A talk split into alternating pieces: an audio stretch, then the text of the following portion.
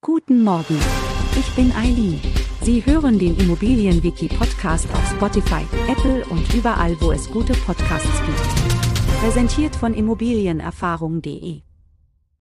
Unter dem Begriff Brandschutz verbergen sich all jene Maßnahmen, die dazu dienen, Brände zu verhindern und ihre Ausbreitung einzudämmen. Aber nicht nur das, Brandschutz umfasst auch die Sicherstellung der Rettung von Menschen und Tieren sowie effektive Löscharbeiten im Falle eines Brandes. In puncto Immobilien ist der Brandschutz somit von höchster Bedeutung, um sowohl das Leben der Bewohner als auch das Gebäude selbst zu schützen.